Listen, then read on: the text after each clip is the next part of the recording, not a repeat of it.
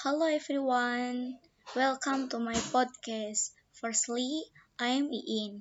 I am from English Literature major, and right now I wanna tell a story under the title "The Story of an Hour." Let's begin.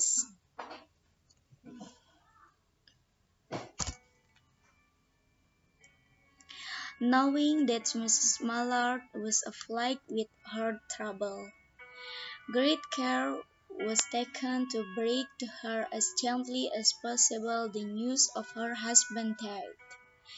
It was her sister Josephine who told her, in broken sentences, veiled hints that revelled in hope consoling. Her husband's friend Richard was there too, near her.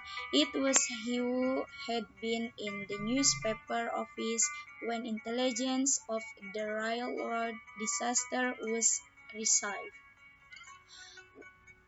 With Brently Mallard's name leading the list of kills, he had only taken the time to assure himself of its truth by a second telegram, and had hastened to forestall any less careful, less tender friend in bearing the sad message.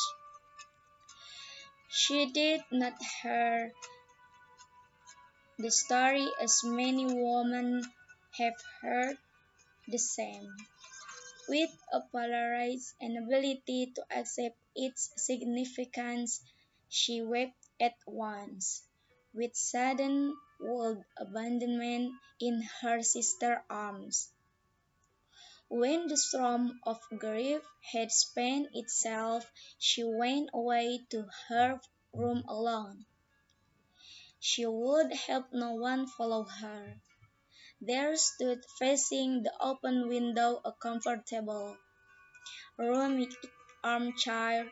Into this she sank, pressed down by a physical exhaustion that haunted her body and seemed to reach into her soul. She could see in the open square before her house the tops of trees there were all carved with the new spring life. The delicious breath of rain was in the air. In the street below a peddler was crying his wares. The notes of a distant song which some one was singing reached her faintly, and countless sparrows were twittering in the eaves. There were patches of blue sky showing her and there through the clouds that had met and piled one above the other in the west facing her window. She sat with her gaze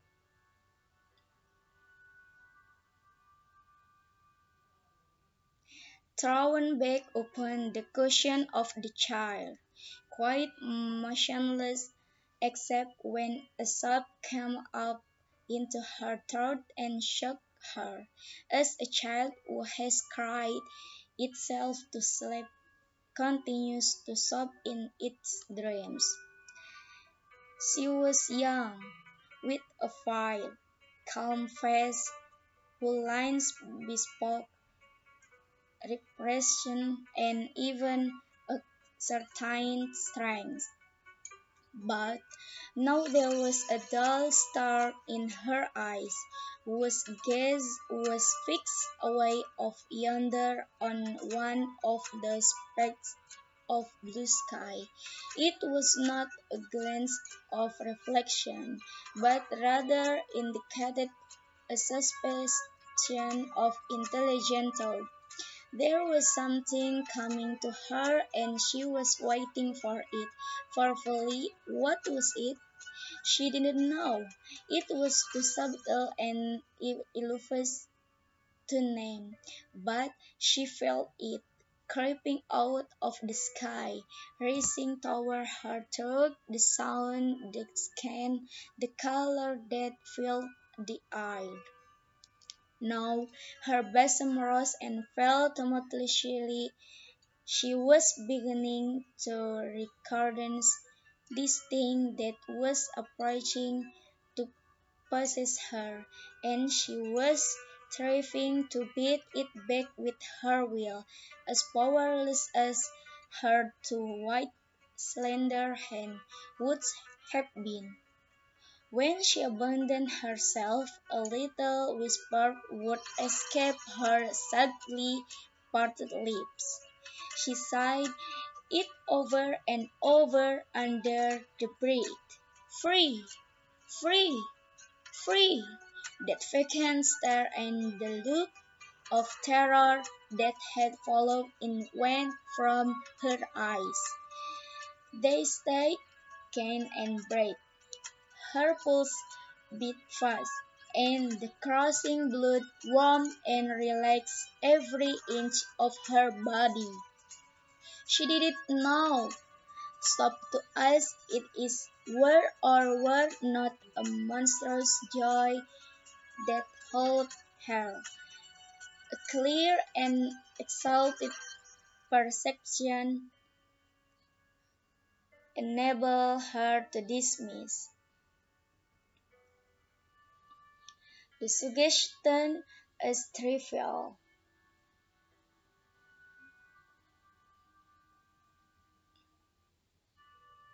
She knew that she would weep again when she was the kind, tender hands folded in tight, the face that had never looked save with love upon her fixed and gray and dead.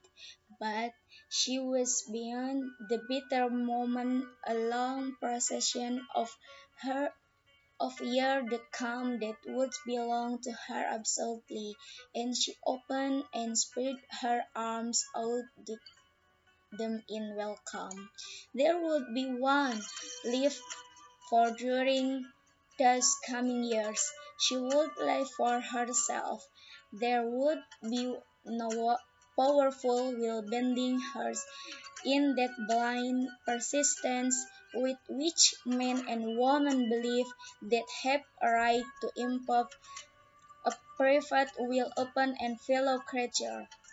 A kind intention or a cruel intention made the act seem no less a crime as she looked upon it in one brief moment of illumination.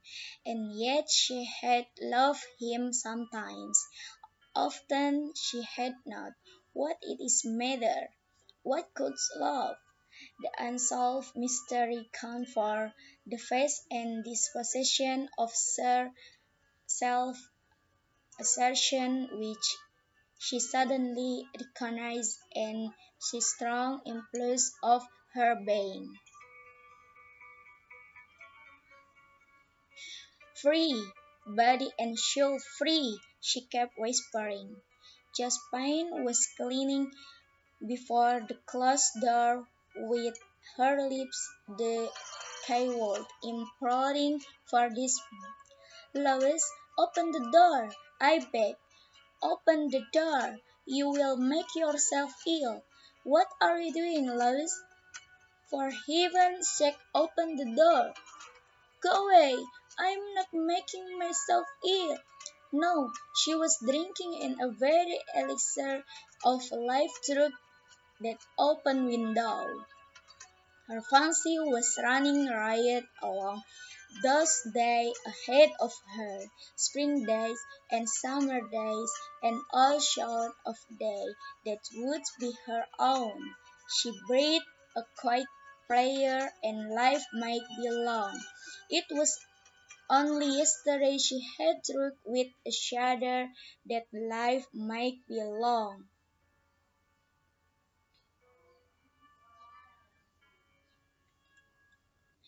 She arose at length and opened the door to her sister's importunities. There was a fairy face streamed in her eyes, and she cried herself weakly, like a goddess of victory. She clasped her sister wise, and together they descended the stairs. Richard stood waiting for them at the bottom. Someone was opening the front of with a lock key. It was Bentley Mallard who entered, a little travel-stained, composedly crying, and his gripsack and umbrella. He had been far from the scene of the accident, and did not even know there had been one. He stood amazed and Josephine's piercing cry at Richard's quick motion to screen him from the view of his wife. When the doctor came they said she had died of her disease, of the child that kills.